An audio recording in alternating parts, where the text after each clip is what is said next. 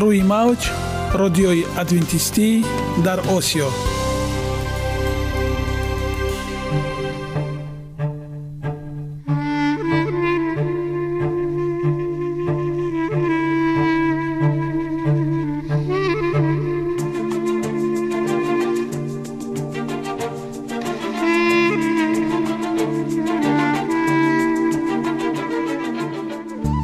با عرض سلام به شما شنوندگان عزیز.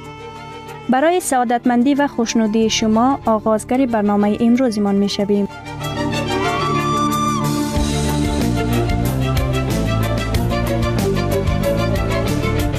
برنامه های ما شامل سه بخش می باشند. بخش اول سلامتی که در آن ما به شما طرز حیات سالم جلوگیری از امراض و غذاهای سالم را پیشنهاد می نماییم.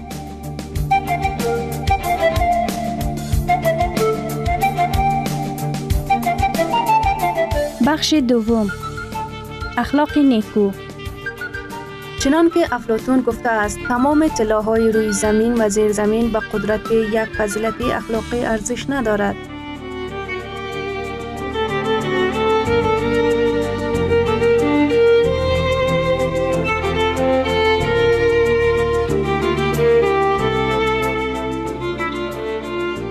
بخش سوم. نوری معرفت. رازهای نهانی نبوت ها در کتاب مقدس.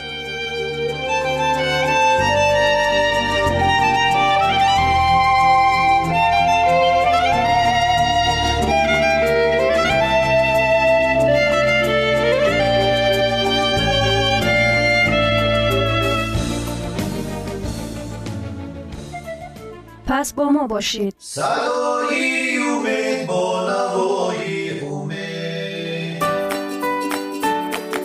جسم سالم عقل سالم سالم بودن خوشبخت بودن است. خوشبخت بودن است.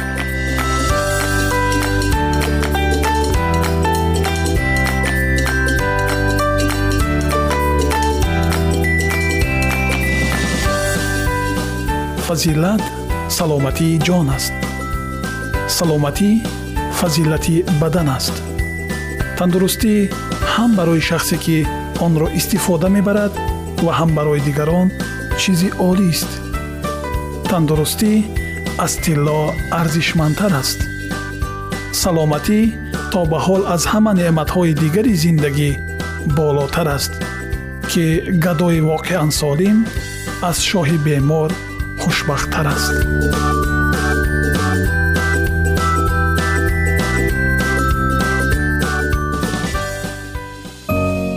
оиди мавзӯъҳои саломатии шумо метавонед дар сомонаи саломат клаб маълумоти бештарӣ пайдо намоед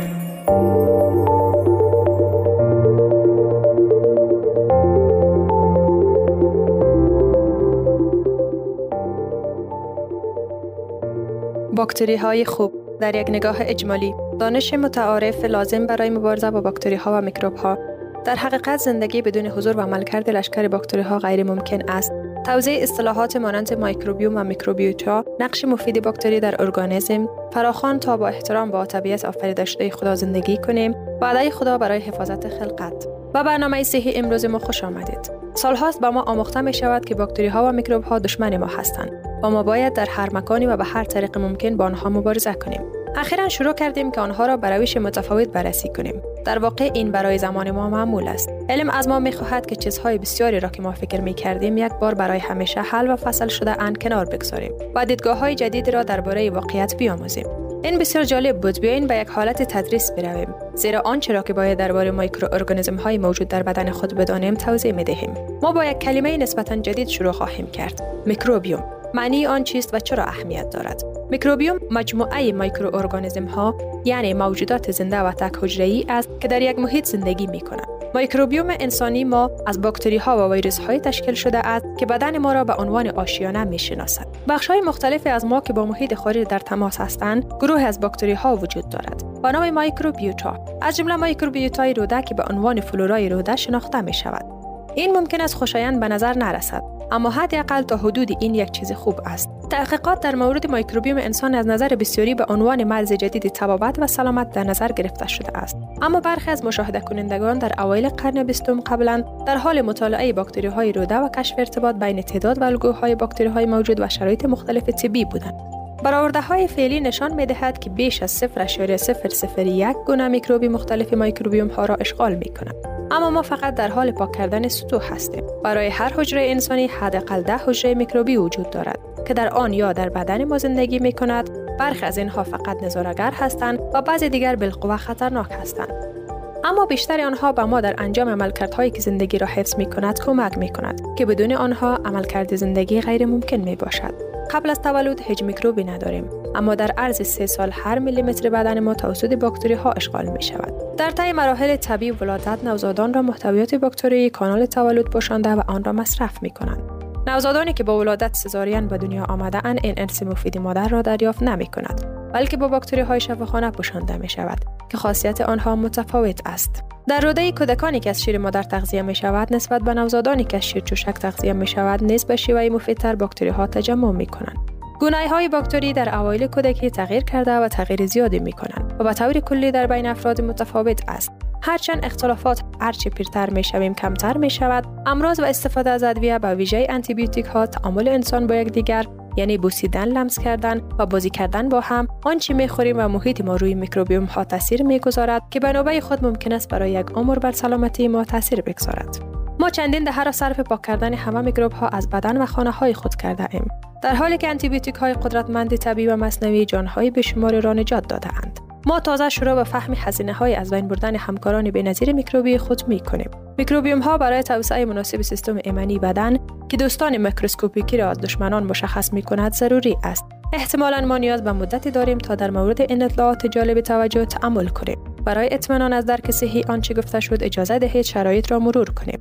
میکروبیوم مجموعه از مایکروارگانیسم ها است که محیط خاص را اشغال می کند. میکروبیوم انسانی کل مایکروارگانیسم های ساکن ماست. یک میکروبیوم سالم و متنوع رشد باکتری های مضر را کنترل می کند و باعث شکوفا شدن آنهایی که باعث سلامتی می شود و همچنین حجرات ایمنی بدن ما را از حمله به خودمان حفظ می کند. روی پوست، روی غشاهای مخاطی و در سیستم هضمی ما اولین خط دفاعی را به عنوان سد بین حجرات خودمان و محیط خارجی تشکیل می دهد. میکروبیوتای سالم رشد باکتریایی که باعث ایجاد مشکلات مانند حفره های دندان می شود را کاهش داده یا از بین می برد. و فلورای روده ما به هضم غذا کمک می کند و در برخی موارد چاقی، سوء تغذیه، پیش دیابت و دیابت نقش دارد. شواهد در مورد فلورای روده و ارتباط ما بین روده و مغز در حال افزایش است و اکنون تصور می شود که تغییرات میکروبی روده ممکن است در امراض مغز انسان از جمله اوتیسم، استراب، افسردگی و درد مزمن نقش داشته باشد. در حالی که از یک طرف تمیز بودن بسیار مهم است، از آلودگی با میکروب ها و ویروس هایی که می تواند به ما آسیب برساند جلوگیری می کند. از سوی دیگر باید از مواد یا پرسه هایی که ممکن است تمام میکروب یا باکتری ها به طور غیر مستقیم از بین ببرد خودداری کنیم. استفاده از صابون و ضد کننده یا استفاده نادرست از آنتی ها سلامتی انسان به کلونی های باکتری سالم بستگی دارد این را تصور کنید قبل از نتیجه گیری بیایید یک دقیقه درباره معنای چنین تعبیر فهم تعمل کنیم و دنبال انقلاب علمی ما شرطی شدیم که فکر کنیم در یک جنگ زنده یا مرده با طبیعت هستیم و ما آموخته می شود که تحقق نهای تکنولوژی بشری تسلیم کامل طبیعت خواهد بود. و ما بسیار مشغول تسلیم طبیعت بوده ایم تا آنجا که در بسیاری از مناطق جنگل ها پاک تعداد زیادی از گونه های گیاهی و حیوانی را از بین برده ایم آب پاک و هوا را آلوده کرده ایم در حالی که منتظر دیدن نتایج آن هستیم می ترسیم دانشمندان و اندیشمندان مشاهد از ما می خواهند تا با طبیعت صلح برقرار کنیم. ناکامی مصرفگرایی را درک کنیم و در روابط خود با سیاره شگفتانگیزی که به ما داده با احترام و فروتن باشیم. متاسفانه ما آنقدر عاشق سبک زندگی متلاشی کننده خود هستیم که حاضر نیستیم آهسته تر قدم برداریم و دوباره به زندگی ساده و میانه رو خود برگردیم. ما فکر می کنیم به نوع طبیعت تعادل از دست رفته خود را بازیابی می کند و ما بدون مجازات خواهیم بود. آنچه فراموش می کنیم این است که یک خالق در پشت طبیعت وجود دارد و او بدرفتاری هایی را که علیه خلقت او انجام می دهیم جدی می گیرد کتاب مقدس مکاشفه این زمان را اعلام می کند که خداوند باید کسانی را که زمین را ویران می کند نابود کند. ما وظیفه داریم به زندگی احترام و آفرینش به خالق آن بازگردیم و آماده شویم تا بخشی از آفرینش جدید او به زودی پرده برداری گردد. و من یک بهشت جدید و یک زمین جدید را دیدم. و من از بهش صدای بلند شنیدم که می گفت ببین جایگاه خدا نزد مردان است و او به آنها ساکن خواهد شد و آنها قوم او خواهند بود و خود خدا نیز به آنها خواهند بود و خدای آنها خواهند بود و خداوند هر اشک را از چشمانشان پاک خواهد کرد. دیگر هیچ مرگ غم و اندوه و گریه نخواهد بود. دیگر هیچ درد دیگری نخواهد بود. زیرا رنج های قبلی از بین رفتهاند. و او که روی تخت نشسته بود گفت ببین من همه چیز را جدید می سازم. дӯстони азиз шумо метавонед суолҳоятонро бо рақами плюс 137 6 670 плюс 137 6 670 дар ватсапи мо нависед. Бо лаҳзаи тандурустӣ солим бимонед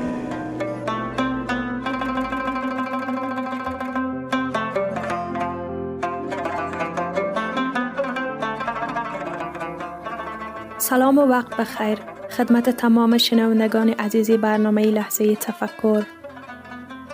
خوبان من سلسله برنامه های لحظه تفکر گرفته شده از کتاب لطفا گسفن نباشید. اثری از محمود نامنی می باشد. دوستان عزیز من این کتاب را با عشق برای شما می خانم. قسمی که از نام برنامه ما واضح است لحظه تفکر. امیدوارم این سلسله برنامه ها شما را به لحظه تفکر وادارد. به گفته بزرگ مرد تاریخ یک ساعت تفکر بهتر است از هفتاد سال عبادت. پس ارزش فکر کردن بس بالاست. این فکر است که ما را به قله های موفقیت می برد و رشد می دهد و ذهن ما را باز می کند و جهان پیرامون را برای ما واضح می سازد. تقاضای من از شما این است که هر برنامه را به دقت گوش دهید و به آن فکر کنید و اگر قسمتی و یا متنی بر دلتان نشست آن را یادداشت کنید و بارها و بارها تکرار کرده و به آن فکر کنید. و امید آن که دست در دست هم دهیم و انسانهای بسازیم تا در فرداهای آتی لبخند را بر لبان خلق و خدا بنشانند و دست افتاده ای را بگیرند که همین دلخوشی ما را بس. اما به فرموده دانای دلبند دکتر علی شریعتی این تمام چیزی است که می توانستیم نه تمام چیزی است که می خواستیم. برایتان دل عاشق، ذهن جستجوگر، روح استیانگر، نگاه پرهزگر و زبان پرسشگر می طلبم. اینک و برنامه امروزی لحظه تفکر گوش فرا دهید.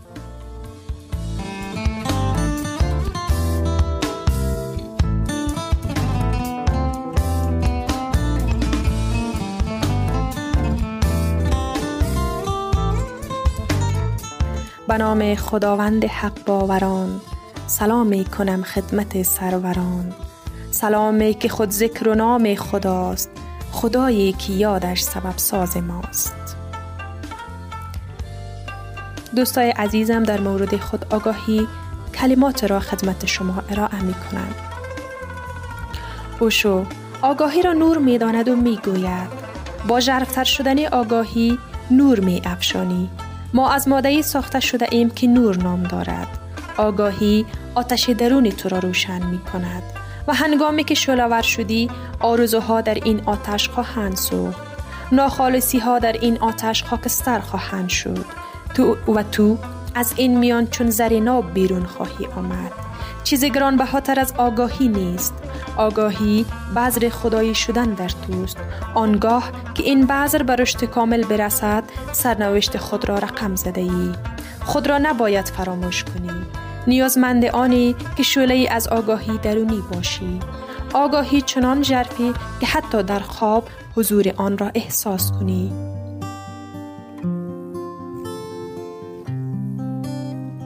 اوشو آگاهی را نوع ایمان دانسته و آن را همسایه شادمانی می پندارد و ادامه می دهد. آین بر اعتقاد و ایمان استوار نیست. آین بر حیرت و آگاهی استوار است. اگر می خواهی آن را احساس کنی، از آن آگاه گردی و بینی اش. چشم بگشا و غبار صد سال از آن بزدای. آینه را پاک کن و ببین که چی زیبایی تو را در بر گرفته چه شکوهی به انتهایی که به وقفه بر در می کوبد. چرا با چشمان بسته نشسته ای؟ از چی چنون عبوس نشسته ای؟ چرا نمی توانی دست بیفشانی و چرا نمی توانی بخندی؟ هنری لانگفلو خود آگاهان را قهرمان می انگارد و می سراید. در آوردگاه پهناور دنیا در اردوی زندگی چون گسفندان مباش که به اراده رانده می شوند. قهرمان باش در تکاپو. اما نویل آگاهی را فرایند تاریخ می داند و می گوید. این فرایند تاریخی است. شاید احساس کنید با یک ماه پیش فرق نکرده اید. در حالی که چنین نیست زیرا یک ماه زندگی را بیشتر تجربه کرده اید و آگاه در از یک ماه پیش هستید. بدین ترتیب نومیدی هایتان را بزدایید. تلاش را کنار نگذارید هرچه تلاش آگاهانه تر باشد رشد هم تر است احمد خزرویه عارف فهیم خود آگاهی را به, به نحو شگرف ولی ساده چنین بیان می کند. جمله خلق را دیدم که چونگا و خر از یک آخور علف می خوردند. یکی به تمسخر گفت خواجه تو در آن میان چی می کردی و کجا بودی؟ گفت من نیز با ایشان بودم.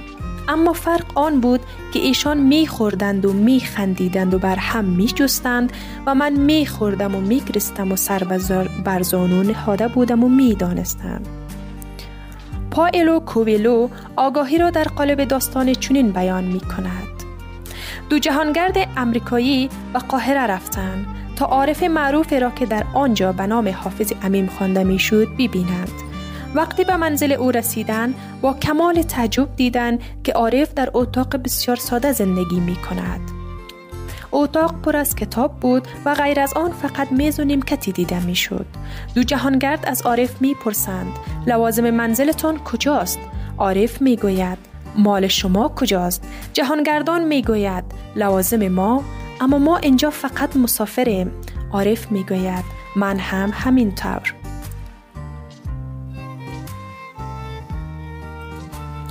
جونیوان خداگاهی را در آگاهی تازه از بودن می پندارد و می گوید. آن زمان که آفتاب روز آرامش شب را در هم می شکند در مه صبح صبحگاهی بال بگشا و روز نو را به هم آوردی فراخان آگاهی تازه از بودن دست جهان را در دستهایت بفشور و گل لبخند بر لبان بنشان. چی با شکو از زنده بودن! اما پاول ویلیامز خود آگاهی را در دور ریختن گذشته و آینده می داند و می سراید. از دنیای کهنت بیرون بیا. دنیای نو مثل پوست تازه بر تو خواهد روید. گذشته و آینده اجتناب ناپذیرند اما دیگر وجود ندارند. تنها این پوسته قدیمی را دور بینداز. ایرج مرزا آگاهی را در درک زمان می داند و می سراید گر گوهری از کفت بیرون تا در سایه وقت می توانی گر وقت رود ز دست انسان با هیچ گوهر خرید نتوان.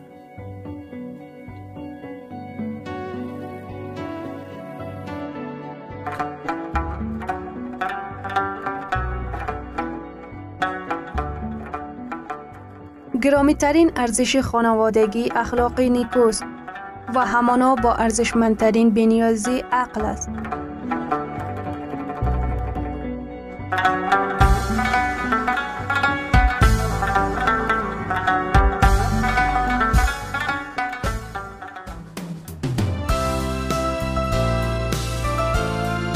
اینجا افغانستان. در موج رادیوی ادونتیستی آسیا. جدال بزرگ.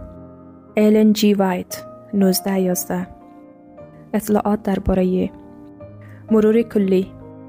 این کتاب الکترونیکی توسط ایلن جی وایت استیت ارائه شده است. در مجموعه بزرگتر کتاب های آنلاین رایگان در وبسایت ایلن جی وایت استیت گنجانیده شده است. خمیر مایه کثیفی بود پرستی که به این ترتیب وارد کلیسا شد و کار بد خود ادامه داد. آموزه های نادرست مناسک خرافی و مراسم بود پرستی در ایمان و عبادت او گنجانده شد. هنگامی که پیروان مسیح با بود پرستان متحد شدند، دین مسیحی فاسد شد و کلیسا خلوص و قدرت خود را از دست داد. با این حال ادعی بودند که با این توهمات گمراه نشدند آنها همچنان وفاداری خود را به نویسنده حقیقت حفظ کردند و تنها خدا را پرستش می کردند. تا به حال دو طبقه در میان کسانی که ادعا می کنند پیروان مسیح هستند وجود داشته است. در حالی که یک طبقه زندگی ناجی را مطالعه می کند و با جدیت به دنبال اصلاح عیوب آنها و انطباق با الگو است. طبقه دیگر از حقایق ساده و عملی که خطاهای آنها را آشکار می کند اجتناب می کنند. حتی در بهترین موقعیت او کلیسا کاملا از افراد واقعی، خالص و صمیمی تشکیل نشده بود. نجات دهنده ما تعلیم داد که کسانی که عمدن در گناه افراد می کنند نباید در کلیسا پذیرفته شوند.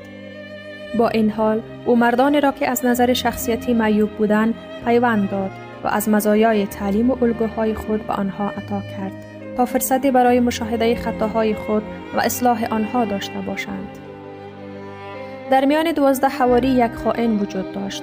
یهودا پذیرفته شد. نه به دلیل نقصهای شخصیتی اش بلکه با وجود آنها او با شاگردان ارتباط داشت تا از طریق تعلیم و الگوی مسیح بیاموزد که چی چیزی شخصیت مسیحی را تشکیل می دهد و بدین ترتیب به خطاهای خود پی ببرد و توبه کند و با یاری فیض الهی روح خود را در اطاعت از حق تطهیر نماید اما یهودا در نوری که اجازه داده شده بود بر او بدرخشد راه نمی رفت. او با افراد در گناه وسوسه های شیطان را دعوت کرد. ویژگی های شیطانی شخصیت او غالب شد. او ذهن خود را به کنترل قدرت های تاریکی تسلیم کرد. هنگامی که ایوبش مورد سرزنش قرار گرفت، عصبانی شده و به این ترتیب او را به ارتکاب جنایت ترسناک خیانت به استادش سوق داد. بنابراین همه کسانی که شرارت را با پیشه خدا پرستی دوست دارند از کسانی که آرامش آنها را با محکوم کردن مسیر گناهانشان بر هم می‌زنند متنفرند هنگامی که فرصت مساعد فراهم شود آنها نیز مانند یهودا و کسانی که به نفع خود در پی سرزنش آنها بوده اند خیانت خواهند کرد رسولان در کلیسا با کسانی روبرو شدند که به خدا پرستی اقرار می کردند در حالی که به طور پنهانی گناه را گرامی می داشتند. هنانیا و سفیرا نقش فریبکاران را افا کردند و وانمود کردند که یک قربانی کامل برای خدا انجام می دهند در حالی که با تم سهم را برای خود دریغ می کردند. روح حقیقت شخصیت واقعی این مدعیان را برای رسولان آشکار کرد و قضاوت های خدا کلیسا را اشر این لکه های ناپاک بر پاکی آن خلاص کرد. این شواهد نشانه ای از روح فهیم مسیح در کلیسا برای منافقان و بدکاران ترسناک بود.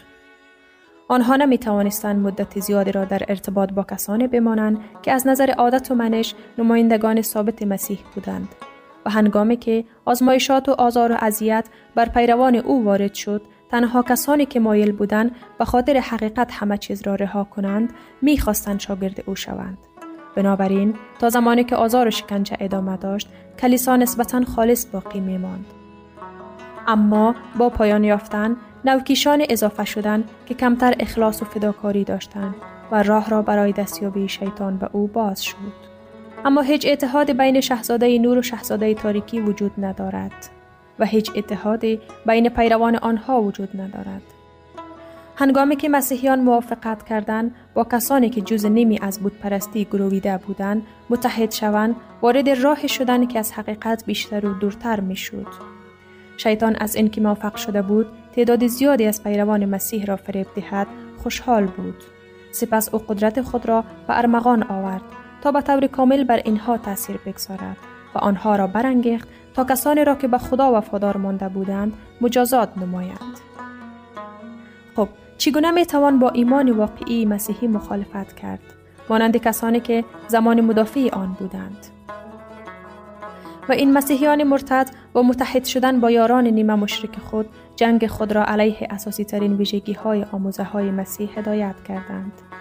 برای کسانی که وفادار بودند مستلزم مبارزه ناامید کننده بود تا در برابر فریبکاری و زشتکاری هایی که در لباس های مقدس پنهان شده و به کلیسا معرفی شده بود بیستند.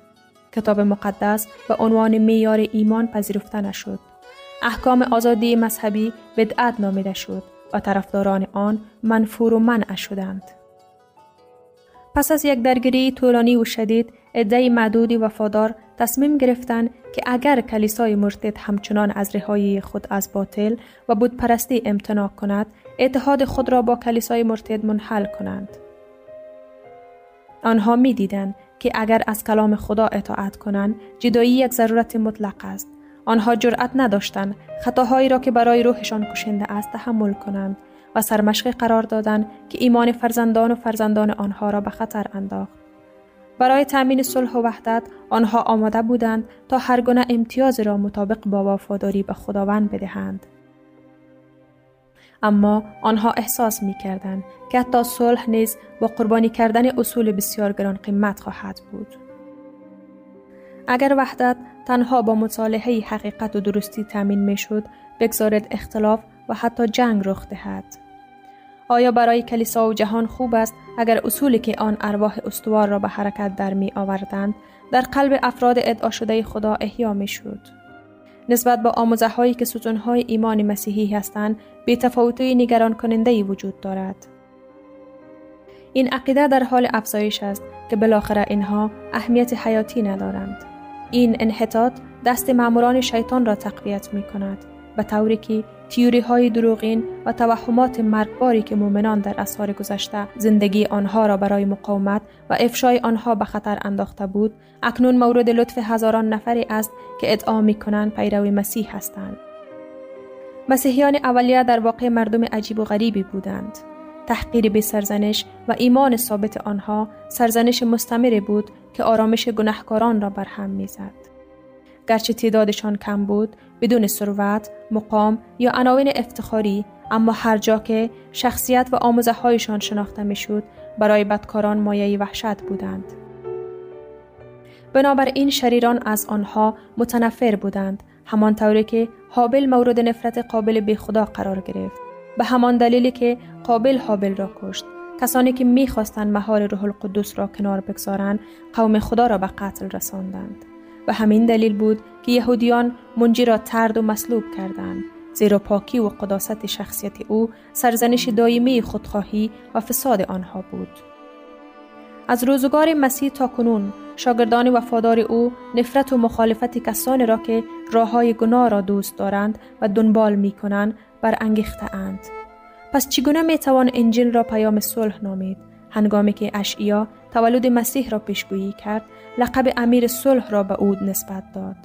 هنگامی که فرشتگان و شبانان اعلام کردند که مسیح متولد شده است آنها بر فراز دشت های بیت الله سرودند. جلال خدا در برترین ها و سلامتی در زمین و خیرخواهی برای مردم. تضاد ظاهری بین این اعلامیه های نبوی و سخنان مسیح وجود دارد که گفت من نیامدم تا صلح بفرستم بلکه یک شمشیر. اما به درستی درک شده است این دو در هماهنگی کامل هستند. انجیل پیام صلح است. مسیحیت نظام است که با پذیرش و اطاعت صلح هماهنگی و شادی را در سراسر زمین گسترش می دهد. دین مسیح با برادری نزدیک همه کسانی را که تعالیم آن را میپذیرند متحد خواهد کرد. این ماموریت عیسی بود که مردم را با خدا و در نتیجه با یکدیگر آشتی دهد. اما جهان در کل تحت کنترل شیطان سرسختترین دشمن مسیح قرار دارد. انجیل اصول زندگی را به آنها ارائه می دهد که کاملا با عادات و امیال آنها در تضاد است و آنها علیه آن قیام می کنند. آنها از پاکی که گناهان آنها را آشکار و محکوم می کند متنفر هستند و کسانی را که بر آنها ادعاهای عادلانه و مقدس آن را اصرار می کند مورد آزار و اذیت و نابودی قرار می دهند. شنوندگان عزیز در لحظات آخری برنامه قرار داریم. برای شما از بارگاه منان، صحتمندی و تندرستی، اخلاق نیکو، نور و معرفت الهی خواهانیم. تا برنامه دیگر شما را به الله پاک می.